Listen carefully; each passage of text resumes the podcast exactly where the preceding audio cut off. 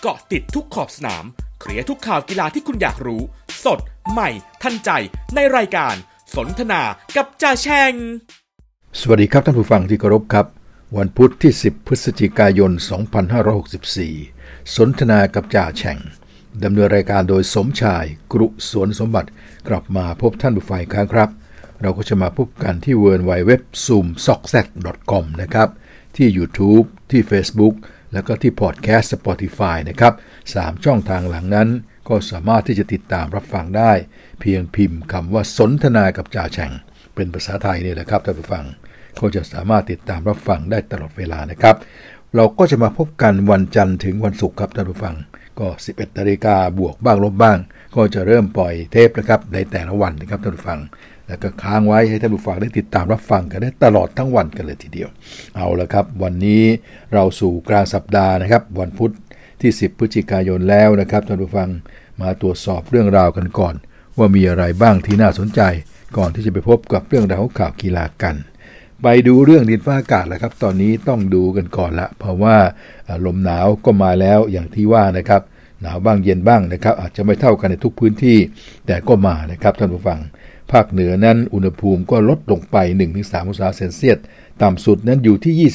20-23 องศาเซลเซียสเลยทีเดียวนะครับ นี่ไม่ได้พูดถึงบนยอดดอยยอดภูนะฮะ อีสานก็ 17-21 องศาเซลเซียสก็ต่ำพอสมควรทีเดียว ส่วนภาคกลางนั้นก็ 21ถึง23 องศาเซลเซียสก็ถือว่าค่อนข้างเย็นนะครับท่านผู้ฟัง ภาคตะวันออกก็ 22ถึง23 องศาเซลเซียสเย็นเช่นเดียวกัน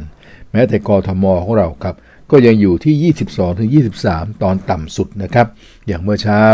ก็ประมาณ 25 องศาแถวๆบ้านจ่าแฉงออกมาอากาศเย็นสดชื่นกันเลยทีเดียว ตอน 6 โมงเช้าครับท่านผู้ฟัง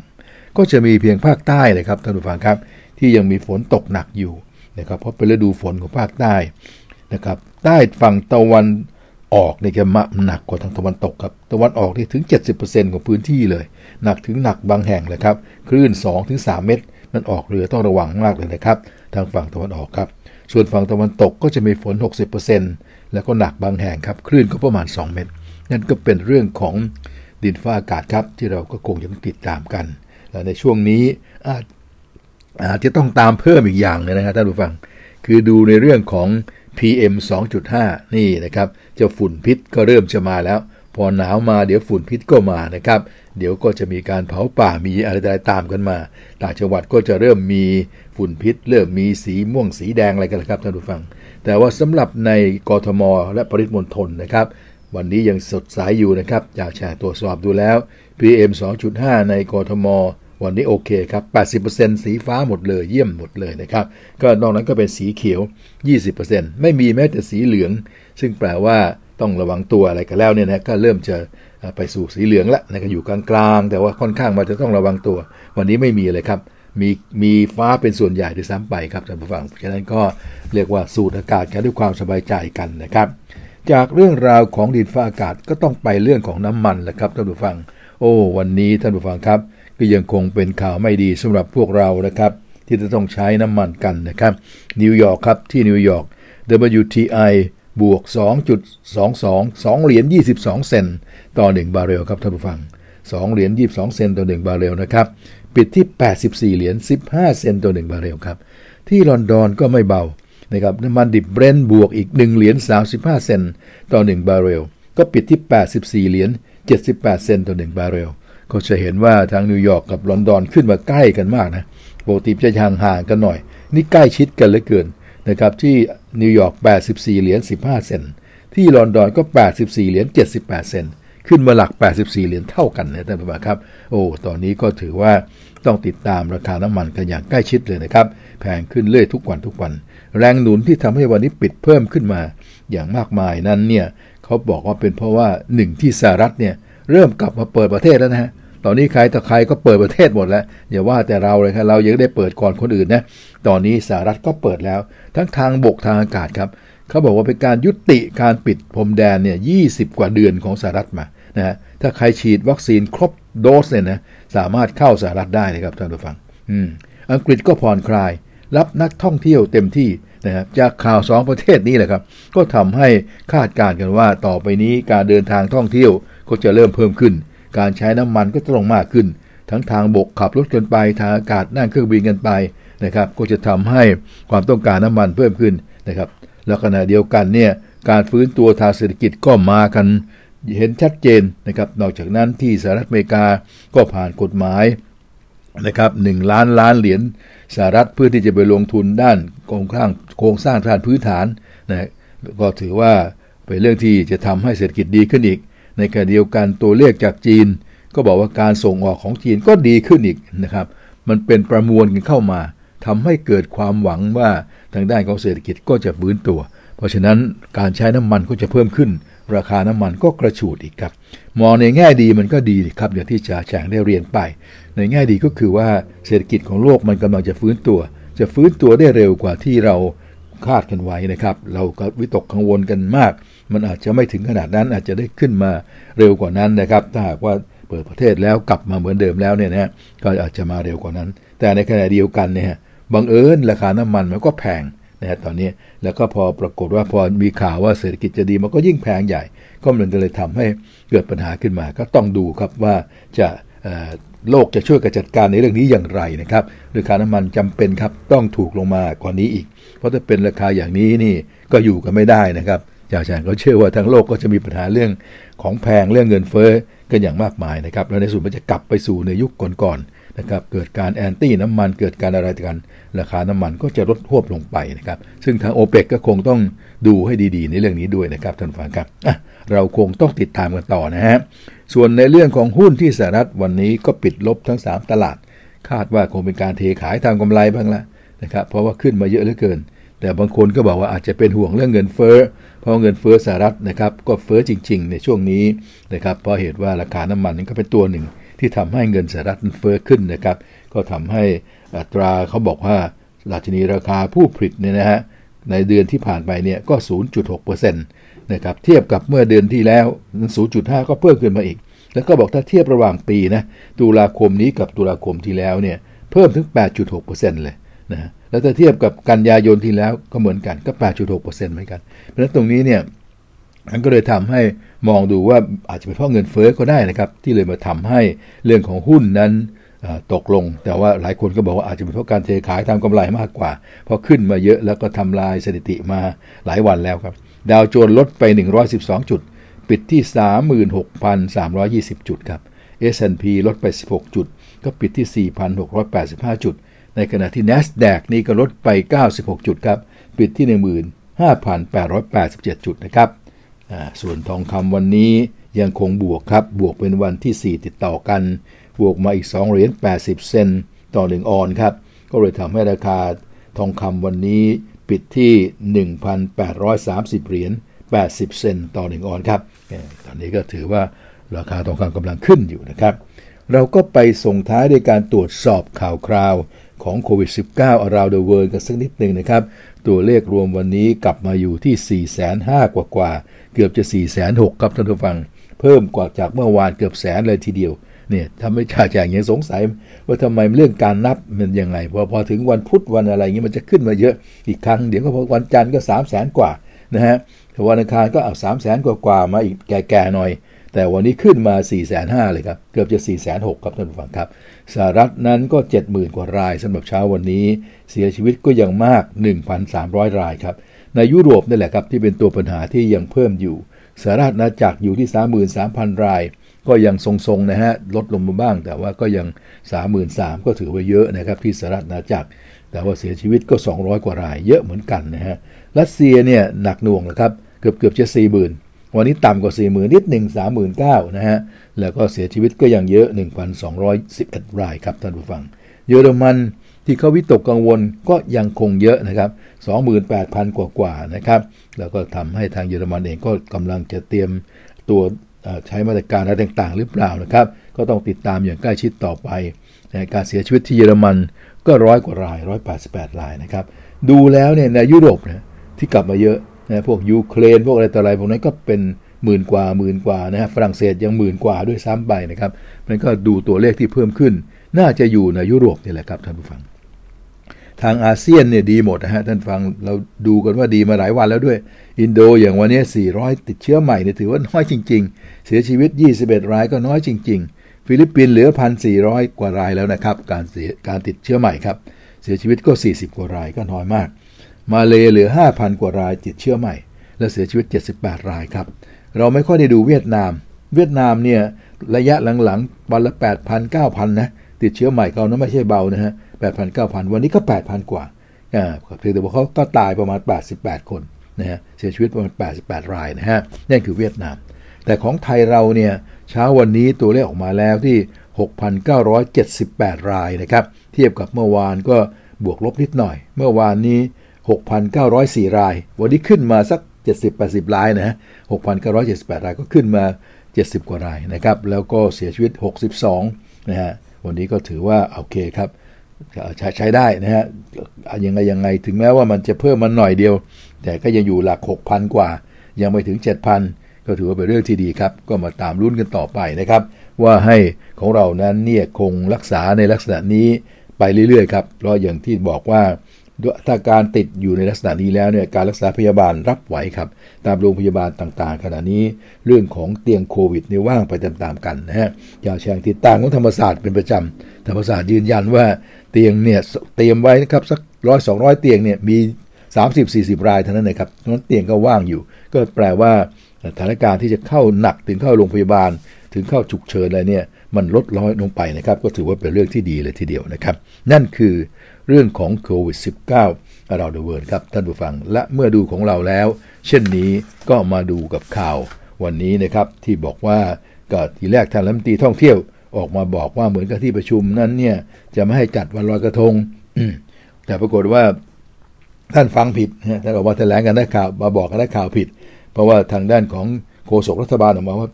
จัดจัดรัฐบาลยันให้จัด แต่ว่าจัดภายใต้กฎกติกาของกระทรวงสาธารณสุข พอถามทางกระทรวงสาธารณสุขสาธารณสุขท่านก็บอกว่าจัดครับยินดีแต่ว่าต้องมีการดูแลกันนะครับ เพราะฉะนั้นที่บอกว่าตอนแรกๆที่ออกมาตอนเมื่อเมื่อวานนี้ว่าทางรัฐมนตรีท่องเที่ยวบอกว่าปีนี้อาจจะไม่มีงานลอยกระทงนะฮะพอที่ประชุมครมไปพูดกันไปในลักษณะหนึ่งว่าอะไรทำนองนั้นนะฮะจะเข้มงวดอะไรเงี้ยแต่ว่าจริง ๆ แล้วเนี่ยปรากฏว่าท่านแถลงผิดนะฮะท่านฟังมาผิด ยืนยันว่าจัดทางรัฐบาลนั้นยืนยันว่าจัดแน่ เพียงแต่ว่าต้องจัดอย่าง ควบคุมนะฮะคือให้มีเรื่องของกระทรวงสาธารณสุขเข้าไปดูแลเรื่องของการรักษาระยะห่างจัดอะไรต่างๆ ยกตัวอย่างอย่างที่เป็นข่าวมาแล้วนะคืออย่างที่สุโขทัยเนี่ยเขาขอให้ register ล่วงหน้าไงเพราะเขาจะให้เข้าไปวันหนึ่งไม่กี่หมื่นคนเขาจะมีจำนวนวันหนึ่งถ้าได้เท่านี้คน5,000คนหมื่นคน เพราะฉะนั้นคุณไปลงทะเบียนล่วงหน้า นะฮะแล้วก็ไปตามนั้นตามทะเบียนนั้นๆ คือจัดแบบนี้ฮะคือจัดด้วยความระมัดระวังนะครับท่านผู้ฟัง เพราะฉะนั้นก็คงมีแน่ลอยกระทงนะฮะเพียงแต่ว่าลอยกันด้วยความระมัดระวังเท่านั้นเองเอาละครับท่านผู้ฟังครับข่าวหน้าหนึ่งอื่นๆ แล้วก็คงจะผ่านไปนะครับไปดูเรื่องราวของข่าวเทนนิสกันดีกว่าครับเข้าสู่ข่าวกีฬาเป็นเบื้องแรกเลย วันนี้นะครับก็มาเริ่มกันด้วยข่าวของเทนนิสนะครับท่านผู้ฟังที่ได้เชิญชวนให้ ติดตามกันนะครับ เรื่องของเทนนิสชาย Stockholm Open นั้นเริ่มขึ้นมาแล้วนะฮะ ก็เริ่มการแข่งขันวันแรกๆก็มาแล้วล่ะ มือดังๆ ยังไม่ออกนะแต่ว่าก็มือที่พอคุ้นเคยก็เริ่มออกมาแล้วเทย์เลอร์ฟริตซ์นะครับมือวาง 5 จากสหรัฐก็เอาชนะ no name มาได้แล้วนะครับมือวาง 6 อเล็กซานเดอร์บูบลิกนะครับคนนี้จากคาซัคสถานก็แพ้ no name ล่วงไป แต่ในขณะเดียวกันนะครับแอนดี้เมอร์เรย์อีกคนหนึ่งเป็นคนดังของสหราชอาณาจักร เพียงแต่ไม่ได้เป็นมือวาง เมื่อวานนี้ก็เอาชนะได้ ก็มาโหมโรงให้ทราบว่า Stockholm Open นั้นก็เริ่มแล้วก็ติดตามชมกัน แต่อีกหนึ่งรายการของรายการหญิงซึ่งเป็นข่าวใหญ่ วันนี้ด้วยเนี่ยนะครับที่จะแข่งจะนำมารายงานเป็นพิเศษนี่ก็คือ รายการของ Upper Australia Lady Lins ครับ Upper Austria Ladies Lins นะครับอันนี้ก็ถือว่าเป็นรายการใหญ่ของออสเตรีย แล้วก็ได้เชื้อเชิญเอมมาราดูกานูนะครับซึ่งเป็นแชมป์ ของ US Open นั้นมาด้วย แล้วก็เชิญซิโมนาฮาเลปมาด้วยนะครับก็ปรากฏว่าก็เป็นรายการใหญ่ที่หลายคนก็ตั้งตารอคอยว่าเอ็มมาราดูกานูนะครับ ซึ่งคราวที่แล้วกลับมามาได้ถึงรอบ 8 คนนะฮะแต่มาถึงรายการนี้จะไปถึงไหนอย่างไร และได้รับการเชิญมาเป็นมือวางหนึ่งด้วยนะฮะก็ปรากฏว่าพ่ายแพ้ไปครับท่านผู้ชมครับ ผลการแข่งขัน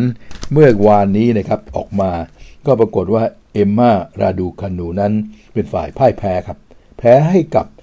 สาวจีนครับหวังสินยู่นะครับจากจีน ซึ่งก็เป็นมืออันดับที่ 106 มากันแบบใหม่ ๆ เหมือนกันปรากฏว่าทางด้านของนี่ก็มีเชื้อสายจีนด้วยนะครับเอมมาราดูเนี่ยนะครับก็เป็นฝ่ายเอมมาราดูคานูเนี่ยเธอก็เล่นเอาชนะเซตแรกอย่างสบายเลย 6-1 แต่แล้วพอเริ่มเซต2มีอาการบาดเจ็บ ก็แพ้ครับ แพ้ไป 7 ต่อ 6 ทายเบรกเรียกว่าแพ้ 7 ต่อ 6 เลย ทายเบรกศูนย์ต่อ 7 เลยนะครับ แล้วมาถึงเซตสุดท้ายก็แพ้ไปนะครับ5ต่อ 7 อีก ก็แปลว่าตะหนังหวังสินยู่เลยเป็นฝ่ายชนะ 2 ต่อ 1 เซตนะครับ โดยชนะแบบ 1-6นะแล้วก็ไปชนะแบบแล้วก็ไป 7-6นะแล้วก็ไป 7-5นี่แหละครับ ก็เป็นชัยชนะของ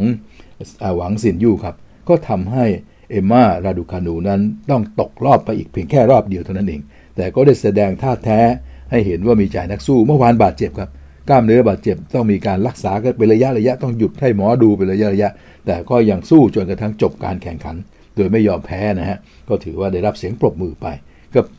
เรายังเซตแรกเนี่ยอาการดีเนี่ยโอชนะสวยเลย แต่พอเริ่มแพ้บาดเจ็บก็เล่นสู้ไม่ได้นะครับ ปรากฏว่าทางด้านของหวังสินยู่ก็มีพละกำลังที่แข็งแรง เป็นดาวรุ่งดวงใหม่ของจีนครับท่านผู้ฟังครับ นี่ก็เป็นผลการแข่งขันในรายการนี้ ออสเตรียเลดี้ลินส์ครับท่านผู้ฟังที่จ่าแชงเชิญชวนไว้ ก็ปรากฏว่าดาราที่เราอยากจะให้ติดตาม ก็ตกรอบทันที ลงเล่นครั้งแรกเลย แต่ครับท่านผู้ฟังก็มีข่าวใหญ่ของดาราคนนี้เป็นข่าวพาดหัวด้วยเช่นเดียวกันครับเอมมาลาดูคานูตกลงได้โค้ชใหม่แล้วครับท่านผู้ฟังครับ หลังจากที่แยกทางกับโค้ชคนเดิมมา หลังจากเป็นแชมป์ US Open สักพักหนึ่งก็แยกทางกัน แล้วก็เล่นโดยไม่มีโค้ชมาพอสมควร บัดนี้ได้ตกลง เซ็นสัญญาแล้วนะครับกับทอร์เบนเบลตซ์ครับท่านผู้ฟังทอร์เบนเบลตซ์ครับคนนี้เป็นโค้ชชาวเยอรมันวัย 44 ปีครับ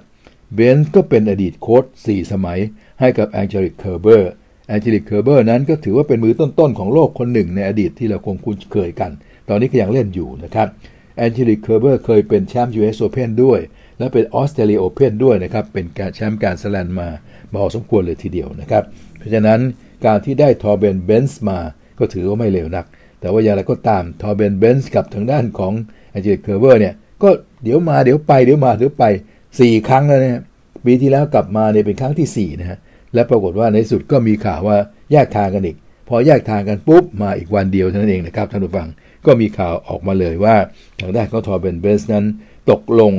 รับที่จะกลับมาเป็นโค้ชใหม่ ให้กับทางด้านของเอมมาลาดูคานู นะครับสาวน้อยนะครับลูกครึ่งนะครับชาวสหรัฐอาณาจักรคนนี้นะฮะก็จะมาเป็นลูกมือคือมาเป็นลูกศิษย์ให้กับทางด้านโค้ชคนนี้ มาร่วมกันที่จะสร้างกันต่อไปนะครับ ว่าเธอจะสามารถไป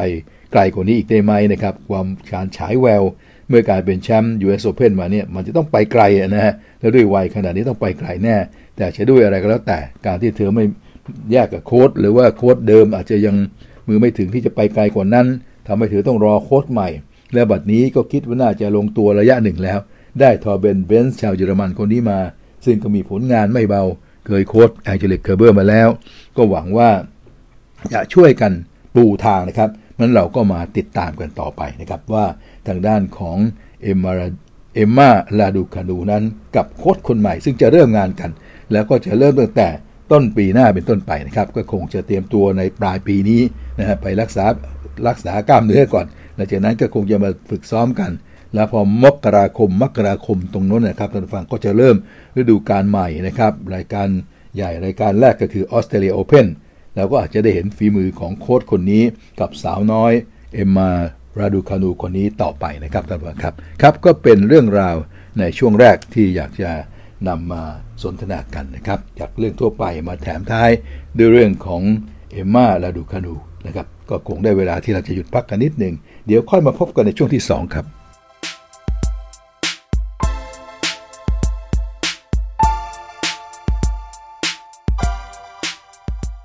ครับเราก็มาสู่ช่วงที่ 2 นะครับก่อนที่เราจะไปพบกันเรื่องฟุตบอล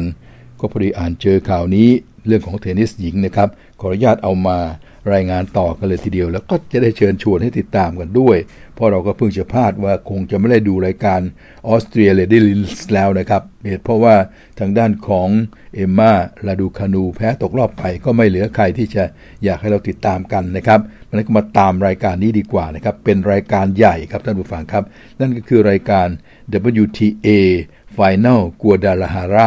2021 ครับ อันนี้ก็เป็นรายการสุดท้ายนั่นเองนะครับ ของฝ่ายหญิงนะครับ ที่จะนำเชื้อเชิญคนที่ได้คะแนนสะสม 8 คนมาชิงชัยกัน จริงๆ แล้วคนที่ควรจะมาเป็นหมายเลขหนึ่งนั้น ก็คือแอชลีย์บาร์ตี้นะครับซึ่งเป็นมือหนึ่งของโลกด้วย แต่เธอก็ประกาศถอนตัวนะครับไม่เดินทางไปที่นี่นะครับก็เลยทำให้มีผู้ที่เข้าแข่งขัน 8 คน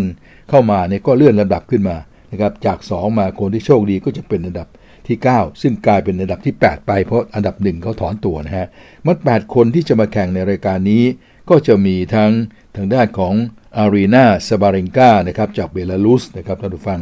บาร์โบราเครย์ซิโควานะครับคนนี้ก็จะ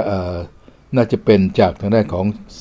สหรัฐเช็กครับท่านผู้ฟังครับ ใช่สหรัฐเช็กครับ แล้วก็จะเป็นคาโรลีนาพลิสโกวาก็อีกเช็กอีกคนหนึ่งครับ สาวเช็กอีกคนหนึ่งนะครับ แล้วถัดไปก็จะเป็น มาเรียซัคคารีจากกรีซครับ แล้วก็จะเป็นอีกา ชเวียนเท็กนะครับคนนี้ก็จากโปแลนด์นะครับ แล้วยังจะมีการ์บิเญ มูกูรูซาจากสเปนนะฮะแล้วก็เปาลา บาโดซาจากสเปนอีกคนหนึ่งและคนที่ 8 นั้นก็จะเป็นอเน็ตต์ คอนทาเวตนะครับจากเอสโตเนียครับ 8 คนนี้ก็จะมาดวลกันนะครับที่ กัวดาลาฮาราที่ว่านี้ตั้งแต่วันที่ 11 ถึง 18 พฤศจิกายนครับ ซึ่งก็จะมีการถ่ายทอดทางด้านของ True Sport HD ช่อง 667 นะฮะ ก็โปรดติดตามกัน อ่าพรุ่งนี้แล้วสินะฮะเพราะพรุ่งนี้ก็ 11 พฤศจิกายนแล้วนะครับ แต่ในนี้ไม่ได้บอกมาว่าจะเริ่มเวลาไหนนะครับ แต่ว่าเรารู้แล้วละ่ะว่าจะมาแน่ๆ โอ้ เห็นบอกว่าอย่างนี้ครับ ในรอบแบ่งกลุ่มครับ จะถ่ายทอดระดับตีสามเลยนะครับ ของวันที่ 11 นะฮะ พอหลังจากนั้นแล้วเนี่ยตีสามถึง8โมงครึ่ง ตีสามถึงแปดโมงครึ่งถึงสองวันเลยนะครับ ส่วนในรอบชิงชนะเลิศนั้นเนี่ยจะ8โมงครึ่งครับซึ่งวันที่ 18นะฮะ18นั้นก็จะ8โมงครึ่งนี่ก็เป็นโปรแกรมชาชางเห็นว่าเป็นประโยชน์ครับ ในฐานะพวกเราที่เป็นแฟนเทนนิสจะได้ติดตามกันนะครับ เอาละครับจากเรื่องราวของการเชิญชวนเทนนิสติดติดพันมา เราก็มาดูเรื่องราวของฟุตบอลกัน ช่วงนี้ก็เป็นช่วงพักเตรียมตัวที่จะรอพบการแข่งขันในระดับทีมชาติ ซึ่งความจริงก็จะเริ่มพรุ่งนี้แล้วนะ ท่านผู้ฟังครับก็จะแข่งกันทั้งหมดแหละนะทั้งโลกครับเป็น World Cup Qualify กัน มีทั้งยุโรปนะครับมีทั้งแอฟริกาใต้ มีทั้งลาตินอเมริกา แล้วก็มีทั้งเอเชียของเราด้วย แต่ว่าเราจะตามกันเฉพาะยุโรปนะครับกับลาตินอเมริกา เพราะถือว่าเป็นเรียกว่าบรรมหาอำนาจลูกหนัง ก็จะอยู่ใน 2 ทวีปนี้ เราก็จะดูกันจากที่ 2 ทวีปนี้ครับท่านฟังครับ ซึ่งก็จะเริ่มตั้งแต่วัน คืนวันพรุ่งนี้ไปต้นไป เพราะฉะนั้นวันพรุ่งนี้เรายังมีเวลาที่จะมาสรุปให้ฟังว่านะครับทีมยุโรปต่างๆ ที่จะแข่งกันเป็นอย่างไร แล้วก็ของลาตินอเมริกานั้นเป็นอย่างไรนะครับฐานภาพล่าสุดของของทีมของกลุ่มนั้นเป็นอย่างไรประเทศยักษ์ใหญ่ ตอนนี้อยู่ตรงไหน เดี๋ยวพรุ่งนี้เราค่อยว่ากันนะครับสำหรับวันนี้เราก็จะว่าเรื่องทั่วๆไปของฟุตบอลกันเป็นประพางก่อนนะครับ โดยกล่าวกันถึงเรื่องราวที่สรุปกันสักนิดหนึ่งว่าหลังจากการแข่งขัน นะครับในจบลงไปในภาคนี้แล้วนะฮะท่านผู้ฟังครับ เรื่องที่ยังติดพันกันก็อย่างที่ว่านะครับเรื่องที่เป็นเรื่องใหญ่ก็ยังเป็นเรื่องของอการที่จะเปลี่ยนโค้งเปลี่ยนโค้ดกันนะครับและเรื่องของโซชาก็ยังเป็นเรื่องที่พูดถึงกันอยู่ดี ก็มีข่าวบอกว่าแฟนผีจำนวนหนึ่งนะครับนัดที่จะมารวมตัวนะปาขับไล่ทางด้านทั้งโซชาด้วย แล้วก็ทั้งตระกูลเกลเซอร์ ซึ่งนะครับเป็นเจ้าของของแมนยูเนี่ยแหุุ้้นส่วนใหญ่ของแมนยูซึ่งเป็นคนอเมริกา แล้วก็ทางแฟนๆเนี่ยไม่ค่อยชอบใจ หาว่าไม่ได้รักแมนยูจริงมาซื้อไว้เพื่อเรื่องของธุรกิจเท่านั้นอะไรต่างเนี่ยก็พยายามจะขับไล่กัน และกลุ่มนี้ก็ลงไปในทวิตเตอร์นะครับนัดกันว่าวันที่ 13 พฤศจิกายนนะที่อังกฤษนี้ก็มานัดกันรู้สึกว่าจะไปที่หน้าโอลด์แทรฟฟอร์ดเลยนะครับ แล้วก็จะไปขับไล่ทั้งโอเล่กูนาสูชา แล้วก็ขับไล่ของตระกูลเกลเซอร์ด้วยนะครับ ซึ่งผลจะเป็นอย่างไรจะมีคนไปร่วมมากน้อยแค่ไหน ก็คงจะต้องติดตามกัน แต่ในรายงานข่าวบอกว่าในทวิตเตอร์ของเขาเนี่ยโอ้โหมีคนกดไลค์เป็นหมื่นๆเลยนะเกือบเกือบสองหมื่นรายเข้าไปแล้วมันแสดงว่าถ้าคนกดไลค์แล้วก็เชื่อแล้วก็จะไปเนี่ยก็คงจะมีหลายพันคนอยู่นะอ่าพอกดไลค์เป็นหมื่นเนี่ยก็น่าจะมีคนไปเป็นหลายพันคนเหมือนกันนะครับหลายคนเห็นด้วยหลายคนบอกว่าพอกันทีนะฮะก็อะไรอย่างเงี้ยนะฮะโอ้ก็น่าเห็นใจครับก็ทั้ง คุณเกรเซอร์เนี่ยโอเคแกโดนไล่มานานแล้ว แต่ว่าทางด้านของโซชาเนี่ยนะครับก็ก็หนักอยู่ ถึงแม้ว่าทุกๆ คนจะมีความเชื่อกันนะครับบรรดาบรรดานักวิจารณ์ทั้งหลายเนี่ยก็มองว่าตอนนี้มันยังหาคนมาแทนไม่ได้นะครับทางแมนยูเองก็คงจะให้โซชานั้นแสดงฝีมือไปก่อนนะฮะถ้าไม่ไรร้ายจริงเนี่ยคงจะไม่อยากปลดตอนนี้นะฮะแล้วโซชาเองก็ พักก่อนตอนนี้อย่างที่เมื่อวานเรารายงานกันกลับบ้านไปแล้ว ขอพักสัก 5-6 วันในช่วงของระหว่างที่เป็นวันหยุดทีมชาตินี่นะครับ แล้วก็ให้สตาฟโค้ชไปพักผ่อนให้สบายใจด้วยค่อยกลับมาค่อยค่อยมาว่ากันนะครับ อันนี้ก็เป็นเรื่องของที่เกี่ยวกับของโซชาครับที่ยังคงเป็นข่าวคราวต่อมาอย่างสืบเนื่องเลยทีเดียวครับ จากตรงนั้นเนี่ยนะฮะเราลองมาดูกันนิดหนึ่งว่าสำหรับการแข่งขันที่จบลงไปจนกระทั่งจุดนี้แล้ว 11 ครั้ง 11 เกมอย่างที่บอกเนี่ยนะฮะที่มีการเปลี่ยนโค้ดกันไปหลายในทำท่าจะเปลี่ยนอีกหลายนี่นะฮะสถานการณ์ของพรีเมียร์ลีกนั้นเป็นอย่างไรนะครับ เราเคยคุยกันสรุปกันไปคร่าวๆไปหนหนึ่งแล้ว วันนี้เรามาฟังกันอีกทีหนึ่งนะครับ อันดับหนึ่งตอนนี้ครับท่านผู้ฟังก็คือเชลซีชนะ 8 ครั้งเสมอ 2 ครั้ง แพ้ 1 ครั้งครับท่านผู้ฟัง ได้ทั้งหมด 26 แต้มนะแมนซีเป็นอันดับ 2 นะครับ แข่ง 11 เนี่ย ก็ชนะ7นะเสมอ 2 แพ้ 2 23 แต้มครับ ส่วนอันดับที่ 3 ก็คือเวสต์แฮมมาแรงหน้าเรียกว่าเป็นที่จับตาเลยทีเดียวครับ 11 ครั้งนี่ชนะ7นะฮะเสมอ2นะแพ้1นะฮะท่านผู้ฟังอ่าเสมอเดี๋ยวก่อนฮะเดี๋ยวเวสต์แฮมใช่เสมอ 2 แต่แพ้ 2 แพ้ 2 ประทานโทษ เวสต์แฮมแพ้ 2 ก็เลย 23 แต้มเป็นที่ 3 นะครับส่วนอันดับที่ 4 คือลิเวอร์พูลนะฮะ11 ครั้งนี่ชนะ 6 เสมอ 4 แพ้1นะฮะท่านผู้ฟังก็เลย 22 แต้มเป็นอันดับที่ 4 นะฮะส่วนอันดับ 5 ก็คืออาร์เซนอลค่อยๆ ขยับขึ้นมาเรื่อยนะตอนนี้เป็นอันดับที่ 5 แล้ว แข่ง 11 นี่ชนะ 6 นะฮะ แล้วก็แพ้ไป 3 แต่ว่าเสมอ 2 นะฮะ ก็ 20 แต้มเป็นอันดับที่ 5 มาถึงอันดับที่5เนี่ยอันดับที่6นี่แหละครับ ก็คือทีมที่มีปัญหานี่แหละนะฮะเพราะว่าควรจะอยู่สูงกว่านี้นะฮะแมนยูครับแข่ง 11 ครั้งชนะ 5 เสมอ 2 แต่แพ้ถึง 4 ครับ ก็เลยเป็น 17 แต้ม อันดับที่ 6 ครับ อันดับที่7ไบรตันนะครับก็ 17 แต้มเหมือนกัน เพียงแต่ประตูได้เสียดีกว่านะครับ อันดับที่ 8 ก็เป็นวูฟ16 แต้ม อันดับที่ 9 ก็คือท็อตแนมนะครับก็ 16 แต้มเหมือนกันนะครับก็เป็นอันดับที่ 9นะและอันดับที่ 10 คือคริสตัลพาเลซนะครับ15 แต้มนะครับท่านผู้ฟังก็นั่นก็เป็น 10 อันดับแรกนะครับของพรีเมียร์ลีกในตารางขณะนี้ครับ ส่วนอีก 10 อันดับหลังก็จะมีอันดับที่ 11 ครับ เอเวอร์ตันก็ 15 แต้มนะครับ แล้วก็จะไป 12 คือเลสเตอร์ซิตี้15 แต้มนะฮะ13 คือเซาท์แฮมป์ตัน14 แต้มครับ 14 คือเบรนท์ฟอร์ด12 แต้มนะฮะ 15 คือลีดส์ยูไนเต็ด11 แต้มครับ และ 16 ก็คือแอสตันวิลล่า10 แต้มนะฮะ แล้วก็เป็น 17 วัตฟอร์ดครับ 10 แต้มครับ ส่วนอีก 3 อันดับสุดท้ายเนี่ยนะฮะ ซึ่งก็มีอาการหวาดเสียวอยู่ในโซนตกชั้นก็มี 18 นะครับ อันดับ 18 เบิร์นลี่ย์ครับ 8 แต้ม อันดับ 19 นิวคาสเซิลครับ 5 แต้ม และอันดับที่ 20 นอริชซิตี้ 5 แต้มนะครับ นี่ก็เป็นเรียกว่าตารางทั้งหมดของพรีเมียร์ลีกที่ที่ปรากฏอยู่นะครับ ก็จะเห็นว่า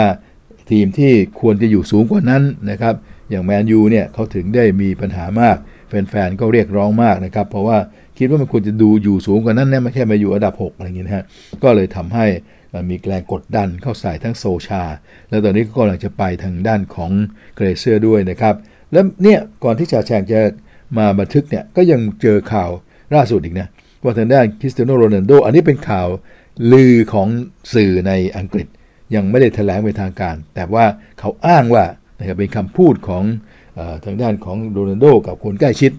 บอกว่าคริสเตียโนโรนัลโดบอกถ้าเผื่อว่าแมนยูไม่ได้อยู่ใน1ถึง4นะคือไม่ได้ไปยุโรปในปีหน้า ไม่ได้ไปยูฟ่าแชมเปี้ยนลีกเนี่ยเขาพร้อมที่จะลาออกจากแมนยูนะขอย้ายทีม เพราะว่าเขาบอกเขาไม่คุ้นที่จะไปเล่นกับทั่วยุโรปอื่นสมมติถ้าเกิดไปเป็นที่ 5 ที่6เนี่ยมันต้องไปเล่นถ้วยใบเล็กไงถ้วยใบกลางไงใช่ไหมยูฟ่ายูโรปาลีกก็บอกเขาเคยแต่ยูฟ่าแชมเปี้ยนลีกทั้งใบใหญ่ เพราะฉะนั้นเป็นเขาคงจะไม่ยอมไปด้วย เขาก็พร้อมพร้อมที่จะลาออกเนี่ยนี่ก็มีข่าวมาอีกก็ยังคงเป็นเรียกว่าข่าวที่เกี่ยวกับแมนยูนะครับท่านผู้ฟังแต่ก็ยังว่าแหละครับนี่เป็นเพิ่ง 11 ครั้งยังมีเวลา ที่จะเดินหน้ากันต่อไปแล้วก็มาให้กำลังใจทุกทีมนะใครรักทีมไหนก็ให้กำลังใจทีมนั้น เพื่อที่จะสู้กันต่อไปครับ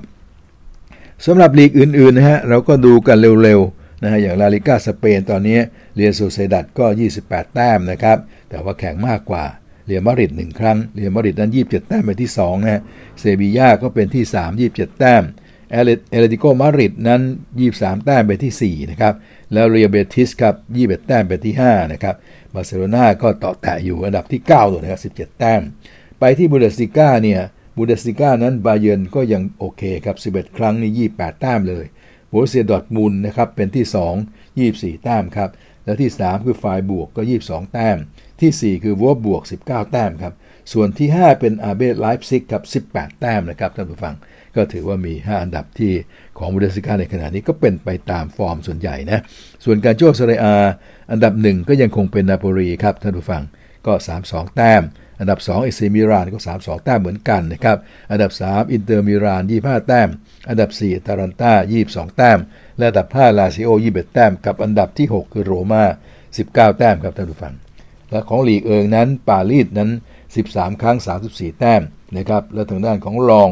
ก็ 13 ครั้ง 24 แต้มเป็นที่ 2นีสก็เป็นที่ 3 23 แต้ม ส่วนหมักเซยเป็นที่ 4 23 แต้ม และก็แรนครับเป็นที่ 5 22 แต้ม นี่ก็เป็นบทสรุปเพื่อให้เห็นภาพว่าจากการแข่งขันกันมา จนมาทั้งพักเบรกที่จะไปเตะบอลโลกบัตรบอลทีมชาติกันนี้เนี่ยนะครับสารภาพโดยรวมของลีกต่างๆ นั้นเป็นอย่างไร ทีนี้เราก็ลองมาดูกันอีกสักนิดหนึ่งว่าเออไหนๆก็ดูกันแล้วเนี่ยเราลองมาดูกันซิว่า การใครเป็นดาวซัลโวอยู่ในขณะนี้นะฮะอย่างพรีเมียร์ลีกเนี่ย เล่นกันมาถึงขนาดนี้11 นัดเนี่ยนะฮะใครเป็นคนยิงประตูได้มากที่สุดครับ ก็ปรากฏว่าเป็นซาลาห์ครับโมฮัมหมัดซาลาห์ครับจากลิเวอร์พูลยิงไปแล้ว 10 ประตูนะครับและแอสซิสต์7ประตูนะฮะก็เล่นมาทั้งหมด 11 ครั้งครับเป็นอันดับที่ 1 อันดับ 2 คือเจมี่วาร์ดี้ครับยิงไป 7 ประตูแอสซิสต์1ประตูก็เล่น 11 ครั้งเหมือนกัน อันดับที่ 3 ก็เป็นแอนโตนิโอนะครับมิคาอิลแอนโตนิโอครับคนนี้ก็จากเวสต์แฮมนะครับมิชาเอลแอนโตนิโอเนี่ย ก็ยิงไป 6 ประตูนะฮะ แล้วก็ 3 แอสซิสต์ครับ เล่น 10 ครั้ง ส่วนอันดับที่ 4 ก็เป็นซาดิโอมาเน่ครับ จากทางด้านของลิเวอร์พูลคนนี้ได้ 6 ประตูนะฮะ แล้วก็แอสซิสต์ไม่มี แต่ว่าเล่นไปทั้งหมด 11 ครั้งครับนะครับ นั่นก็เป็นอีกคนหนึ่งที่เรียกว่าได้ดีนะครับ ถัดไปก็จะเป็นอันดับที่ 5 ครับ เป็นลาฟินยาคนนี้จากลีดส์นะครับ ก็ยิงไป 5 ประตู ไม่มีแอสซิสต์ครับ เล่น 10 ครั้ง แล้วอันดับที่ 6 ก็จะเป็นรีซเจมส์นะครับจากเชลซีก็เล่นไปยิงไป 4 ประตูนะฮะแอสซิสต์3ครั้งจากการเล่น 8 ครั้งครับและคนที่ถัดไปคนหนึ่งก็น่าสนใจ 4 ประตูเหมือนกัน คือบรูโน่เฟอร์นันเดสนั่นเองครับท่านผู้ฟัง ก็แอสซิสต์ไป 3 ครั้งเล่น 11 ครั้งนะครับแล้วมาถึงอีกคนหนึ่งเอาประกาศอีกตัวอันดับหนึ่งก็แล้วกัน นั่นก็คือการาเฮอร์ครับ คนนี้ก็คือโคเนอร์โคเนอร์การาเฮอร์นะฮะ จากคริสตัลพาเลซก็ 4 ประตูเช่นเดียวกัน มีแอสซิสต์2นะครับ แล้วก็เล่นมา 10 ครั้ง นี่คือเรียกว่าดาวซัลโวของพรีเมียร์ลีกนะครับ ก็ย้ำอีกทีนะฮะบางบางโมของเราครับซาร่านะครับโมมัดซาเร่นะโมฮัมหมัดโมฮัมหมัดซาร่านะครับจากลิเวอร์พูลนั้น 10 ประตูฮะ7แอสซิสต์เล่น 11 ครั้งนำเป็นอันดับหนึ่งอยู่ โดยมีวาร์ดี้ซึ่งก็ยังโอเคนะครับ 7 ประตูแอสซิสต์หนึ่งครั้งเล่น 11 ครั้งเป็นอันดับที่ 2 ครับท่านผู้ฟัง นี่คือพรีเมียร์ลีกนะครับคนยิงประตูสูงสุด ส่วนทางด้านของสเปนสเปนเป็นไง สเปนก็ปรากฏว่าคนที่ยิงมากที่สุดก็เป็นคาริมเบนเซม่าครับ จากเรอัลมาดริดครับ ยิงไป 10 ประตูกับ 7 แอสซิสต์ครับท่านผู้ฟังครับ เล่น 11 ครั้งนะครับ และคนที่ 2 ก็เป็นวินิซิอุสจูเนียร์ครับ จากเรอัลมาดริดเหมือนกัน ยิงไป 7 ประตูนะครับ แอสซิสต์2แล้วก็เล่น 12 ครั้งครับ และคนที่ 3 ก็เป็นราอูลครับราอูลจากเอสปันยอลนะฮะ นี่ก็ยิงไป 7 ประตูแอสซิสต์2แล้วก็เล่น 12 ครั้งนะฮะ และอีกคนหนึ่งก็เป็นซัวเรสครับหลุยส์ซัวเรสจากแอตเลติโกมาดริดเนี่ยก็ยิง 7 ประตู แต่ว่าแอสซิสต์หนึ่งครั้งนะครับแล้วก็เล่นมา 12 ครั้งครับ ก็เลยกลายเป็นเรียกว่าอยู่อันดับถัดไป และอีกคนหนึ่งก็จะเป็นทางด้านของเมมฟิสเดปายนะครับจากบาร์เซโลนาคนนี้ได้ 6 ประตูนะครับแอสซิสต์2แล้วก็ เล่นมา 12 ครั้ง นี่แหละครับ เป็น 5 คนแรกของทางด้านของสเปนครับ ก็สรุปก็คือ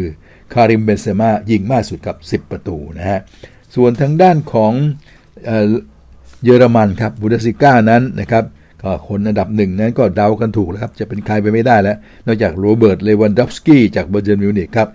13 ประตู 1 แอสซิสต์นะครับ จากการเล่นทั้งหมด 11 ครั้งครับท่านผู้ฟัง คนที่ 2 ก็เออร์ลิงฮาแลนด์นี่ครับ จากดอร์ทมุนด์นี่แหละครับก็ยิงมา 9 ประตูแอสซิสต์3ครั้ง เล่น 6 ครั้งเองนะเออแต่ยิงได้ถึง 9 ประตู แต่ว่าก็รวมแล้วก็ยังเป็นที่2นะครับที่ 3 นั่นก็คือเป็นทางด้านของแพทริกชิกครับ คนนี้ก็จากไบเออร์เลเวอร์คูเซน8 ประตูแอสซิสต์ไม่มีเล่น 9 ครั้งนะครับ และอันดับถัดไปนะครับก็เป็นแอนโทนี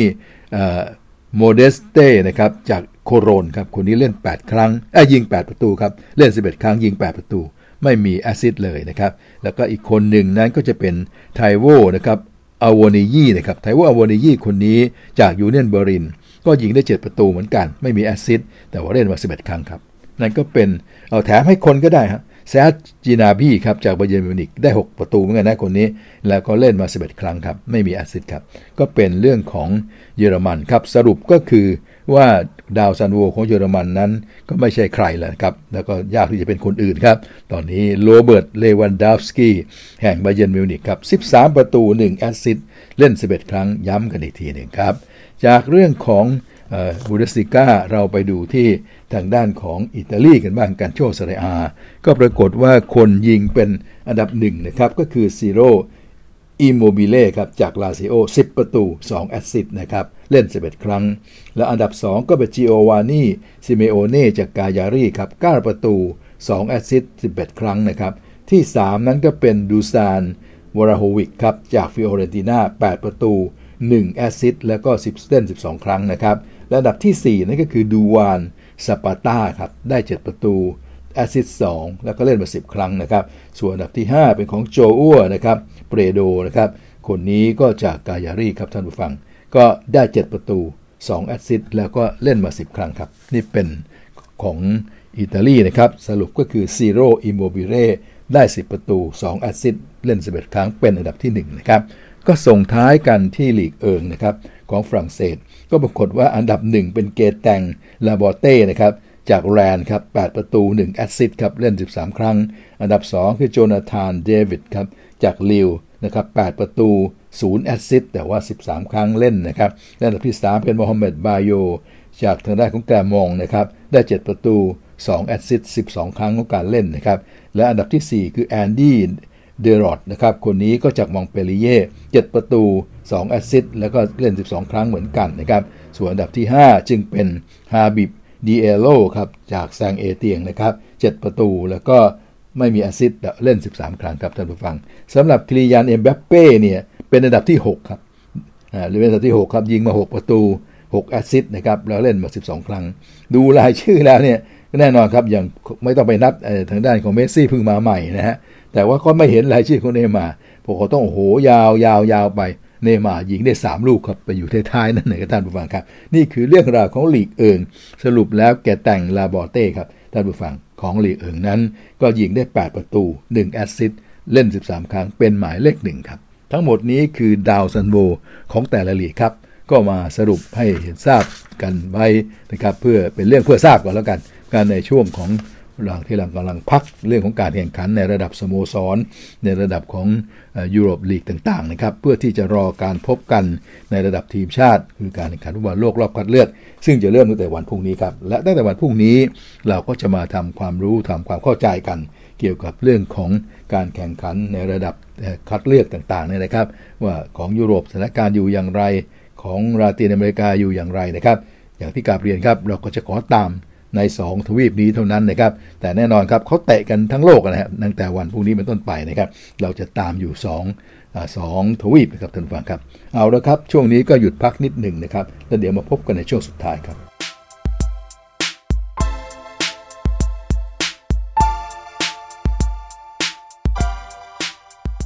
ครับเราก็มาสู่ช่วงที่3นะครับซึ่งเป็นช่วงสุดท้ายของวันนี้ครับและก็เช่นเคยครับเราก็จะเริ่มกันด้วย เรื่องราวของคนชนคน หรืออเมริกันฟุตบอลนะครับหลังจากนั้นก็คงจะมีแถมในเรื่องของการชวนชมกอล์ฟแล้วก็ผลการแข่งขันฟุตบอลไทยลีกด้วยนะครับ ก็มีแถมท้ายให้นิดหนึ่ง มาที่เรื่องของคนชนคนก่อนนะครับท่านผู้ฟัง เมื่อวานนี้นะครับเราก็เหลือคู่หนึ่งนะครับที่มีการแข่งขันจะเป็นคู่คืนวันจันทร์ บ้านเขานะครับก็มาเป็นเช้าวันอังคารบ้านเราระหว่างชิคาโก Bears กับพิตต์สเบิร์ก Steelers นะครับซึ่งเป็นทีมที่อยู่ค่อนข้างจะท้ายๆ ของกลุ่มนะฮะแต่ว่าก็เล่นกันสนุกเพราะยังไม่หมดหวังละแต่อยากชนะไปเรื่อยๆ ก็ยังมีโอกาสที่จะเข้ารอบได้เหมือนกัน เพราะนั้นก็ต้องติดตามให้กำลังใจกันด้วยนะครับสำหรับทีมที่อยู่ท้ายๆอย่างนี้นะครับ ก็ปรากฏว่าวานก็สู้กันสนุกครับท่านผู้ฟังชิคาโกกับพิตต์สเบิร์กจบลงโดยพิตต์สเบิร์กเป็นฝ่ายชนะ 29 ต่อ 27 ด้วยการแข่งขันที่ตื่นเต้น พอสมควรทีเดียว ในควอเตอร์ที่ 1 นั้นพิตต์สเบิร์กก็ได้ touchdown ไป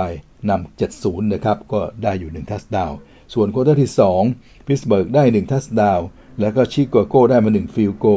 รวมแล้วนะครับพิตต์สเบิร์กก็ได้ไป 14 แต้มนะครับในขณะที่ชิคาโกก็ได้ 3 แต้ม จึงจบครึ่งแรกด้วยสกอร์ที่พิตต์สเบิร์กนำอยู่ 14 ต่อ 3 แต่พอมาถึงควอเตอร์ที่ 3 นะครับพิตต์สเบิร์กก็ขึ้นนำไปอีก 1 touchdown ครับ ก็ในขณะที่ทางด้านของชิคาโกก็ได้แค่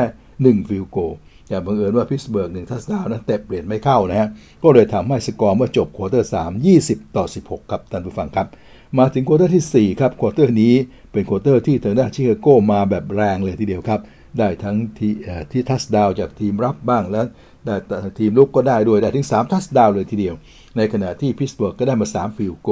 นะครับในภาพรวมนะครับก็เลยทำให้พิตต์สเบิร์กนั้นพิตต์สเบิร์กนั้นกลับมาชนะได้อย่างชนิดหวุดหวิดครับ 27 ต่อ 26 ครับ แต่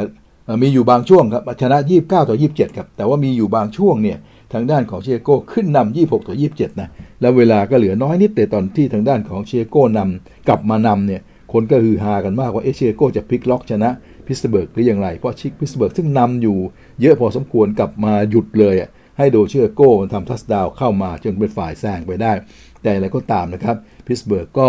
ซึ่งตามอยู่เพียงแต้มเดียว 26 ต่อ 27 นั้นก็มาทำ field goal ได้ แล้วสามารถเตะ field goal เข้านะครับเมื่อเหลือประมาณสักไม่กี่ 10 วินาทีนะฮะก็เลยทำให้ชนะไป 29 ต่อ 27 ครับ โอ้ยเรียกว่าหายใจกันแบบแทบจะไม่ทั่วท้องเลยทีเดียวสำหรับแฟนๆของพิตต์สเบิร์กครับแต่ลงท้ายแล้วพิตต์สเบิร์กก็ชนะครับ 29 ต่อ 27 นะครับ โดยที่เบนโรธลิสเบอร์เกอร์นะครับ quarterback เรียกว่าลายครามของพิตต์สเบิร์กนั้นขว้าง 30 ครั้ง รับได้ 21 ครั้งออกมา 205 หลา กับ 2 touchdown ครับ และมีทางด้านของนาจี แฮร์ริสครับ running back ตัววิ่ง วิ่งไป 22 ครั้ง 62หลากับ 1 touchdown ส่วนของชิคาโก้นั้นก็ quarterback น้องใหม่นะครับจัสตินฟิลด์ส จัสตินฟิลด์สครับฟิลด์สครับเอฟจัสตินฟิลด์สนะครับ ก็ขว้าง 29 ครั้ง รับได้ 11 ครั้งนะครับ291 หลากับ 1 touchdown ครับท่านผู้ฟัง แล้วก็เจอเป็น1 intercept ด้วยนะครับนั่นก็เป็นโดยสถิติโดยรวมครับ ก็เป็นอันว่าทางด้านของชิคาโก้ ผู้แพ้นะครับท่านผู้ฟัง ก็ตอนนี้อยู่ในอันดับที่ 3 เกือบจะบ๊วยนะครับของกลุ่ม North NFC กลุ่มเหนือ NFC นะครับก็มีสถิติเป็น 3 ต่อ 6 ครับ อันดับหนึ่งของกลุ่มนั้นก็คือ Green Bay 7ต่อ 2 มินนิโซตา Vikings 3ต่อ 5 เป็นที่2ชิคาโก Bears 3ต่อ 6 เป็นที่ 3 แล้วก็ดีทรอยต์ Lions 0ต่อ 8 คัดท้ายบ๊วยอยู่นะครับ นั่นคือ NFC เหนือนะครับท่านผู้ฟัง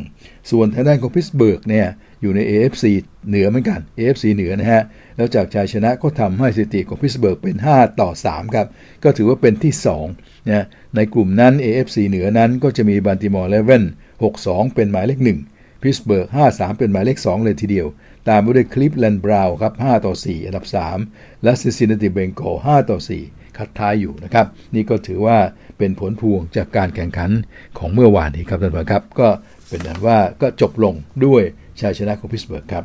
ทีนี้เราก็มาดูเรื่องของสถิติกันต่ออีกนิดหนึ่งเมื่อวานเราดูเรื่องของ quarterback ไปแล้วนะครับ มาสรุปอีกทีหนึ่งก็ได้ว่า quarterback ของสัปดาห์นี้สัปดาห์ 9 นั้นเนี่ย คนที่ขว้างได้มากที่สุดก็เป็นจัสตินเฮอร์เบิร์ตนะครับควอเตอร์แบ็กของ LA Charger นะครับคว้าได้ 356 หลานะครับ แล้วทีมก็ชนะฟิลาเดลเฟียด้วยนะครับ 356 หลาเนี่ย ไม่ต้องไปนับ touchdown นะ เอาหลาอย่างเดียว ก็ถือว่าเป็นอันดับหนึ่งครับ ส่วนแมตต์ไลอันนะครับจากแอตแลนตาก็ขว้างได้เป็นที่ 2 434หลา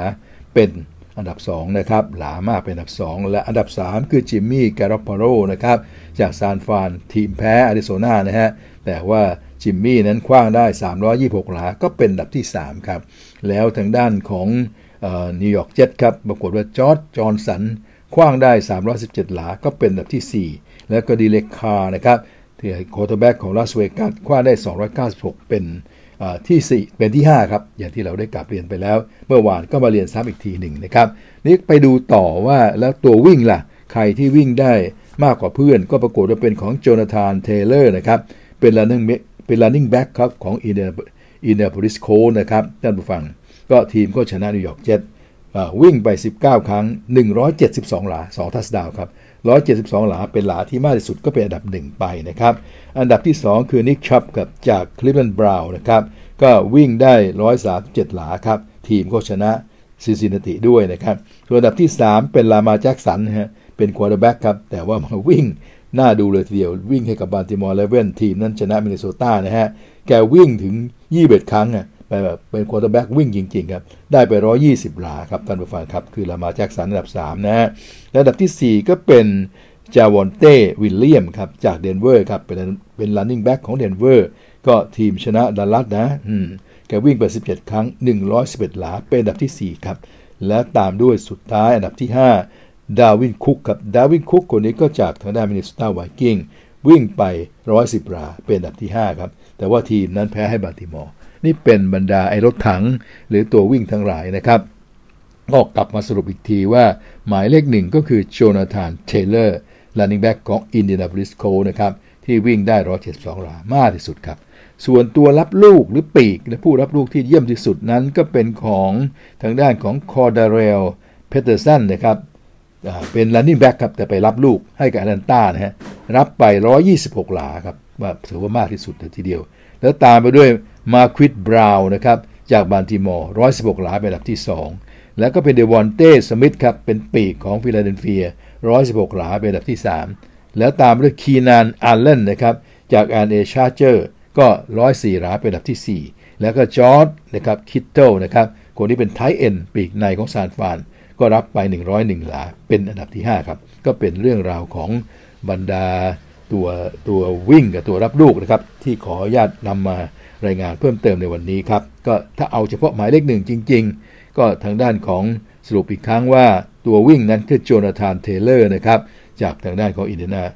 อินเดียนาโพลิส Colts นะครับ ที่วิ่งได้ 172หลามากที่สุด 172 หลา ส่วนทางด้านของคนรับลูกก็เป็นปีกนะครับ เป็น running back เป็น running back แต่ไปรับลูกได้ยอดเยี่ยมมากนะ คอร์ดานเนลลี่นะครับ แพตเทอร์สันนะครับของแอตแลนตาที่รับไป 126 หลาครับ นี่ก็เป็นมากที่สุดของฝ่ายรับลูกครับ เอาละเรายังมีเวลาที่อยากจะดูสถิติกันต่ออีกนิดหนึ่งนะครับสำหรับในเรื่องของ quarterback นะครับที่เมื่อกี้พูดกันไปก็เป็นของสัปดาห์นี้นะครับคือจัสตินเฮอร์เบิร์ตที่ว่า แต่ถ้าเรากลับไปดูใหม่นะฮะว่าใครนั้นขว้างมากที่สุดมาจนถึงบัดนี้นะฮะก็จะปรากฏว่าอันดับที่1ณนาทีนี้เป็นของแมทธิวสเตฟฟอร์ดครับจาก LA Rams นะแต่ขว้างมาทั้งหมดเนี่ย2,771 หลา ก็มากเป็นอันดับหนึ่งเลยจำนวนหลา เราไม่ไปดู touchdown ไม่ไปดูอะไรละเอาแค่หลาก็ถือว่า 207 2,771 หลาเป็นอันดับที่ 1 ครับ ส่วนทอมเบรดี้ไงสัปดาห์ที่แล้วไม่ได้แข่ง ก็เลยเป็นอันดับที่2นะฮะก็ได้ทั้งหมด 2,650 หลาเขาอยู่อันดับหนึ่งมาหลายสัปดาห์ แต่พอไม่ได้แข่งก็โดนแมทธิวสเตฟฟอร์ดแซงไปนะแต่ว่าก็คงไม่มากเท่าไหร่ สัปดาห์หน้าถ้ากลับมาแข่งอีกทอมเบรดี้ก็อาจจะกลับมาแซงอีกก็ได้ครับทอมเบรดี้ตอนนี้เป็นที่ 2 ครับ 2,650หลานะครับ ส่วนที่ 3 ก็เป็นดีเร็กคาร์จากลาสเวกัสครับ ได้มา 2,565หลาและอันดับที่ 4 ครับ ก็เป็นทริก Patrick Mahomes นี่แหละจาก Kansas City Chiefs Patrick Mahomes ก็ 2,534หลาครับและอันดับที่ 5 นั้นก็เป็น Joe Burrow ครับจาก Cincinnati Bengals นะครับ ได้มา 2,497หลาเป็นอันดับที่ 5 นะฮะ อันดับที่ 6 คือ Justin Herbert ครับจาก LA Chargers 2,350 หลา และอันดับที่ 7 คนนี้ก็คือ Kyler Murray ครับจากทางด้านของ Arizona Cardinals นั่นเองครับ ได้มา 2,276 หลา เป็นอันดับที่ 6 เป็นอันดับที่ 7 นะ แล้วอันดับที่ 8 ก็เป็น quarterback จาก Buffalo Bills คนที่หลายหลายคนชื่นชม แต่ว่าเขาคงเส้นคงวานะ เป็นอันดับที่ 8 นะครับทางด้านของ Josh Allen นี่ ได้มาทั้งหมด 2,236 หลาครับ และส่วนอันดับที่ 9 ก็คือ Lamar Jackson ปกติแล้วเป็น quarterback วิ่ง แต่การขว้างแกก็ไม่เลวติดอันดับที่ 9 2,209 หลานะครับ และอันดับที่ 10 ก็คนนี้ครับ Carson Wentz นะครับ จากทางด้านของ Indianapolis Colts ก็ขว้างได้ 2,198 หลา ก็เป็นสถิติ 10 quarterback นะครับที่ขว้างมาจนถึงบัดนี้ใครมากที่สุดใคร ได้มาอันดับ 2 อันดับ 3 อย่างไร ก็มาสรุปให้ฟังกันนะครับ ก็ที่ 1 นั้นก็ถือว่าสูสีละ ตอนนี้เป็นของ Matthew Stafford ก่อนนะครับ แต่ว่าทอมเบรดี้ก็ล่วงมาที่ 2 ชั่วขณะ แต่ก็ตามไปอยู่นิดเดียว ก็ลองดูว่าเมื่อกลับมาเล่นแล้ว จะแซงได้เหมือนหรือไม่อย่างไรครับ ก็เป็นเรื่องของสถิติต่างๆนะครับนำมากับเรียนในช่วงเวลาที่เรายังรอการแข่งขันอยู่นะครับ ซึ่งในวันพรุ่งนี้ ก็คงจะมาพูดกันถึงการแข่งขันในวันศุกร์ละวันนี้วันพฤหัสใช่ไหมฮะเดี๋ยวสัปดาห์หน้าก็จะเข้าสู่วิกสิบละนะครับในวิกวิกที่ 10 หรือสัปดาห์ที่ 10 นี้คอยเอาคู่แข่งมาบอกกันอีกทีนึง ว่าในวันศุกร์นั้นจะเป็นใครนะฮะแล้วก็ในวันอาทิตย์จะเป็นใครต่อในเช้าวันจันทร์วันอังคารจะเป็นอย่างไร ก็จะไปว่ากันนะครับค่อยๆขยับกันไปในวันพรุ่งนี้ครับสำหรับวันนี้เราก็หอมปากหอมคอกับเรื่องราวของคนชนคนเพียงเท่านี้กันละกัน เพราะอยากจะใช้เวลาที่เหลือนี้ไปพูดถึงเรื่องราวของกอล์ฟครับท่านผู้ฟังครับ เพราะกอล์ฟสัปดาห์นี้มีรายการที่น่าติดตามนั้นหลายรายการเลยทีเดียวนะครับ เราก็มาเริ่มกันนะครับจากในเรื่องของรายการของฝ่ายหญิงก่อน ฝ่ายหญิง LPGA สัปดาห์นี้จะเป็นการแข่งขันเพลีแกน Women Championship ครับ ก็ที่ฟลอริดานะครับท่านผู้ฟัง ก็จะเริ่มวันพรุ่งนี้วันที่ 11นะครับไปจนถึง14 พฤศจิกายน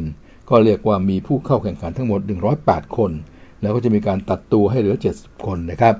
70 คนก็บวกคนคะแนนสุดท้ายก็จะเป็น 70 กว่าแหละสุดท้ายที่ตรงตัดตัวเท่าไหร่ก็รวมเข้ามานะครับ ก็ถือว่าก็คงจะ70 กว่า 70 กว่ากว่านิดหน่อยนะครับอะเอาละครับ ก็จะมีดารามากันเพียบไปหมดนะครับเพราะรายการของ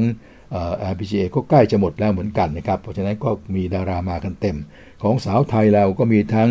แพตตี้นะครับประพังกรนวัฒนทวัฒนกิจนะครับเอริยาจุธานุการโมริยาจุธานุการ ปาจารีอนันต์อนันต์นฤการที่ดาภาสวรรณปุระพรอนงเพชรล้ำวิชนีมีชัย ปวาริสายกทวน แล้วก็เบญญาภานิพัฒน์โสพลไปแข่งกันเต็มแม็กกันเลยทีเดียวนะครับท่านผู้ฟังครับ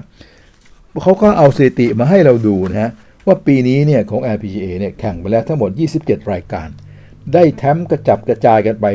จาก 12 ประเทศครับ27 รายการที่แข่งขันนั้นมีแชมป์มาจาก 12 ประเทศครับ ประเทศที่ได้มากที่สุดนั้นก็คือสหรัฐอเมริกาได้ไปถึง 7 ครั้งนะครับท่านผู้ฟัง หมายความว่านักเล่นสหรัฐเนี่ยนะได้แชมป์ไป 7 ครั้งนะอาจจะซ้ำคนก็ได้แต่ว่าเป็นมองเป็นประเทศแล้วคือ 7 ครั้ง อันดับที่ 2 6 ครั้งเป็นเกาหลีครับ และอันดับที่ 3 เนี่ยโอ้โหห้าครั้งครับคือเป็นประเทศไทยนะฮะเป็นประเทศไทย ของเราใครบ้าง ที่ได้แชมป์แล้วทำให้เราได้แชมป์ถึง 5 ครั้ง จนเป็นอันดับที่3นะฮะก็มีปาจารี มีเอริยา มีโมริยา ซึ่งได้ 2 ครั้ง แล้วก็เอริยาครับได้ 2 ครั้ง ได้โมริยา 1 ครั้ง และแพตตี้อีก 1 ครั้งนะฮะเราจึงได้ 5 ครั้งครับท่านผู้ฟังครับ 4 คนแต่ได้ 5 ครั้ง เพราะเอริยาได้ 2 ครั้งนะครับอันดับที่4เนี่ยเป็นญี่ปุ่นครับได้ 2 ครั้งนะฮะก็สรุปแล้วนี่ก็ถือว่าสหรัฐก็ยังเก่งอยู่นะฮะคือได้มากกว่าเพื่อนละเจ็ดครั้งนะฮะ เกาหลีก็ยังโอเค 6 ครั้งแต่เราเห็นไหมฮะจี้เกาหลีเนี่ยเกาหลีได้ 6 แชมป์เราได้ 5 แชมป์ท่านผู้ฟังก็ถือว่าไม่เบากันเลยทีเดียวนะครับ และนอกจากนั้นเนี่ยนะฮะก็จะได้กระจายกันไปประเทศละครั้งประเทศละครั้ง อย่างออสเตรเลียแคนาดานะครับไชนีสไทเปอะไรพวกนั้นรวมทั้งฟิลิปปินส์เนี่ยก็กระจายกันไปฝรั่งเศสเนี่ยนะฮะปรากฏว่าทางด้านของคนที่ได้ก็คือ Céline Boutier ครับ Céline Boutier เนี่ยของฝรั่งเศสก็บอกว่ามีเชื้อสายไทยเนี่ยจริงๆแล้ว ครอบครัวของเธอเนี่ยเป็นคนไทย คุณพ่อเป็นคนไทยเลยเนี่ยถ้านับคนนั้นด้วยเนี่ยเราเนี่ยจะเป็นอันดับ 6 ครั้งเท่ากับเกาหลีเลยนะเนี่ยถ้าหากว่าเป็นนับ Céline Boutier ด้วยนะฮะแต่ก็โอเคครับเธอก็พูดไทยอะไรไม่ก็ได้ได้นิดๆหน่อยๆนอกจากหน้าตาที่เป็นคนไทย เพราะแกเกิดที่เธอเกิดที่ฝรั่งเศสเลยนะครับนั่นนั่นก็เป็นสถิติที่เขามามาแถมให้นะครับ แล้วถามว่าแล้วใครล่ะหนึ่งคนเนี่ยที่ได้แชมป์มากที่สุด ก็เป็นจินยุงโกะจากเกาหลีครับได้ถึง4แชมป์เลย แล้วก็เนลลี่คอร์ด้าจากสหรัฐได้คนเดียว 3 แชมป์นะฮะส่วน 2 แชมป์นะฮะได้ 2 ครั้งเนี่ยก็จะมี 2 คน ก็มีนาซาตาโอกะจากญี่ปุ่น แล้วก็มีเอริยาจุธารุการจากไทยเรา เอริยาก็ได้จาก Honda LPGA Thailand นะครับ แล้วได้จาก Dow Great Lakes นะครับ Bay Invitation ครับ นี่ก็เป็นสถิติที่เขามาปูพื้นแล้วก็เชิญชวนว่าให้เราไปติดตามดูรายการนี้กันดีกว่านะ รายการนี้ก็ยังเป็นรายการ ยังไม่สุดท้ายนะเป็นรายการรองสุดท้ายมาดูกันนะครับในวันพรุ่งนี้เป็นต้นไปนะครับกลางค่ำคืนก็ตามมาดูกันนะครับ Pelican Women's Championshipที่ฟลอริดาครับของ LPGA นะครับส่วนของฝ่ายชายก็มี PGA นะครับที่ Houston คือรายการ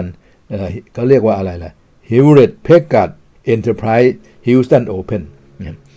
Hewlett Packard Enterprise Houston Open ก็เป็นรายการตามปกติครับ ดารามาระดับกลางๆนะฮะ มี Brooks Koepka มี Carlos Ortiz Aaron Wise กับ Marc Leishman นะฮะ แล้วก็มีใครมี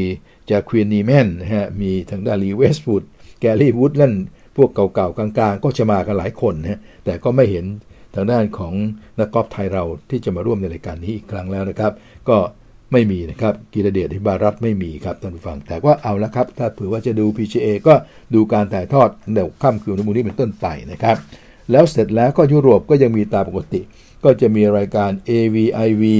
Dubai Championship ครับ ซึ่งเป็นยุโรปชายนะฮะดารายุโรปก็ไปกันหลายคน แล้วก็มีแจ๊สเจนวัฒนานนท์ของเราเล่นด้วย อันนี้แข่งกันที่ดูไบนะครับเป็นรายการรองสุดท้ายเหมือนกัน เพราะรายการหน้าก็จะเป็นดูไบของทางด้านของ World Tour ละ เป็นดูเป็นเป็น DP เวิร์ลทัวร์แชมเปี้ยนชิพละที่ดูไบก็จะเป็นอันสุดท้ายแล้วนะฮะ ในสัปดาห์หน้า แต่สัปดาห์นี้เขาเรียกกันว่า AVIV Dubai Championship ครับ ก็ถือว่าเป็นการอุ่นเครื่องรอก่อนนะครับ ก็มีนักกอล์ฟดังๆ ไปรอกันหลายคนนะฮะ มีทั้งด้านของใครล่ะเนี่ย เห็นรายชื่อเป็น Thomas Detry นะฮะ Edoardo Molinari นะฮะ Padraig Harrington นะฮะ Paul Casey John Catlin ก็ดังๆนะ Nicolas Colsaerts นะ Gavin Green จากมาเลเซียเนี่ยก็ไปด้วยนะฮะ แล้วก็มีแจ๊สเจนวัฒนานนท์ของเราไปด้วย ก็ตามดูได้ที่ Dubai Championship นะฮะ ถือว่าก็เป็นกอล์ฟยุโรป แต่ว่าไม่มีการถ่ายทอดในบ้านเราครับ และส่วนสุดท้ายเนี่ยน่าจะมีเพราะเป็นรายการของฝ่ายหญิงนะครับ เป็นรายการประเภททีม Aramco Team Series ของยุโรปครับ เป็นเป็นยุโรปหญิงนะครับ European Lady นะครับท่านผู้ฟัง ก็ถือว่าเป็นรายการก่อนที่จะไปถึงรายการสุดท้าย ซึ่งที่จะเล่นกันในรายการหน้านะครับที่ เราได้เกินเชิญชวนกันไปแล้วนะครับ แต่ว่ารายการนี้ก็เป็นรายการประเภททีม มารออุ่นเครื่องก่อนเพราะนั้นก็ใครจะดูแก้เหงาก็ดูได้นะครับท่านผู้ฟังครับก็ซึ่งด้านของอัธยาก็เล่นด้วยนะเพราะเป็นประเภททีมไงอัธยาก็จะมีอยู่หนึ่งทีม เป็นทีมที่จะไปเล่นเขาด้วย และในการแข่งขันก็อย่างที่เราตามกันมา เขาก็จะมีทีมละสี่คน เป็นทางด้านของอาชีพ 3 คนสมัครเล่น 1 คน เวลาเล่นนะครับเขาก็เอาคนที่ดี แต่ในแต่ละหลุมเนี่ยก็เอาคนที่ 1 ที่2อ่าที่ 1 ที่2เขาไปไปคิดรวม ใครได้ที่3ที่4ก็ตัดออกไป รวมไปเรื่อยๆก็เอาที่ 1 ที่2เนี่ยจนกระทั่งสุดท้ายคะแนนใครน้อยที่สุดนะครับของกลุ่มนั้นนะครับก็เป็นแชมป์ไปก็คิดง่าย ๆ แต่เอาจากคะแนนของคนที่ได้ที่ 1 ที่ 2 ของกลุ่มจาก 4 คนนั้นครับก็มีด้วยนะครับว่าชนะกันเป็นกลุ่มนะครับใครจะเป็นแชมป์แล้วก็ยังมีเดี่ยวด้วยสำหรับคนที่เดี่ยวและเล่นดีที่สุดอยู่นะครับคะแนนดีที่สุดเป็นเดี่ยวก็คิด สะสมไปด้วยแต่ละคนนั้นเนี่ยจะเป็นของใครก็มีด้วยเหมือนกัน ก็ตามดูสนุกสนุกดีนะครับรามโก้ทีมซีรีส์สุดท้ายแล้วนะครับ ที่จะแข่งขันกันในสัปดาห์นี้นะครับ ที่น่าจะเป็นที่อะไรนะครับ เดี๋ยวขอดูที่เจด้านะครับท่านผู้ฟังซาอุดิอาระเบียครับระหว่างวันที่ 10 ถึง 12 นะครับ แข่งกันที่เจด้าซาอุดิอาระเบียนั่นเองนะครับ ก็น้องอัธยาของเราก็ยังอยู่นะฮะเพราะฉะนั้นก็ตามดูได้ว่าเธอจะเล่นในกลุ่มเนี่ยจะนำกลุ่มไปสู่แชมป์ได้ไหม หรือว่าจะโดยส่วนตัวเธอเองจะเป็นแชมป์หรือเปล่านะฮะสิ่งตรงนี้ไม่มีความหมายนะยังไงยังไงเธอก็เป็นคนที่ได้คะแนนสะสมสูงสุดของยุโรปไปเรียบร้อยแล้วล่ะเป็นเรียกว่าเป็นทั้งน้องใหม่แห่งปี แล้วก็ได้คะแนนสะสมสูงสุดเป็นของนักกอล์ฟยุโรปที่ได้คะแนนยอดเยี่ยมที่สุดไปแล้วเนี่ยฮะเพราะฉะนั้นนี่ก็คงไม่ไม่ต้องไปนั่นอะไร รางวัลสุดท้ายที่เธอจะได้รับ นะครับก็ได้รับแน่นอนอยู่แล้วนะฮะแต่ว่าก็ดูเธอเล่นสนุกสนุกครับท่านผู้ฟัง เอาละครับ นี่เป็นเรื่องราวของกอล์ฟที่อยากจะเชิญชวน ให้ติดตามดูชมกันด้วยนะครับในสัปดาห์นี้นะครับก็สรุปแล้วมีทั้งเทนนิสนะมีทั้งกอล์ฟนะฮะที่จะมาแล้วส่วนเรื่องของฟุตบอลเดี๋ยวพรุ่งนี้ค่อยว่ากัน แล้วเรื่องของคนชวนคนก็เดี๋ยวพรุ่งนี้ค่อยว่ากันครับเอาละครับ วันนี้เราจบกันตรงนี้นะครับท่านผู้ฟังพบกันใหม่วันพรุ่งนี้ครับ สวัสดีครับ สำหรับใครที่ไม่อยากพลาดสนทนากับจะแฉ่งแบบไม่ไม่สดๆ ฝากกดไลค์ กดแชร์ กด Subscribe และกดกระดิ่งแจ้งเตือนด้วยนะครับ และสามารถติดตามความเคลื่อนไหวได้ทาง Facebook และ YouTube แค่เพียงพิมพ์คำว่า ซูมซอกแซก ฝากด้วยนะครับ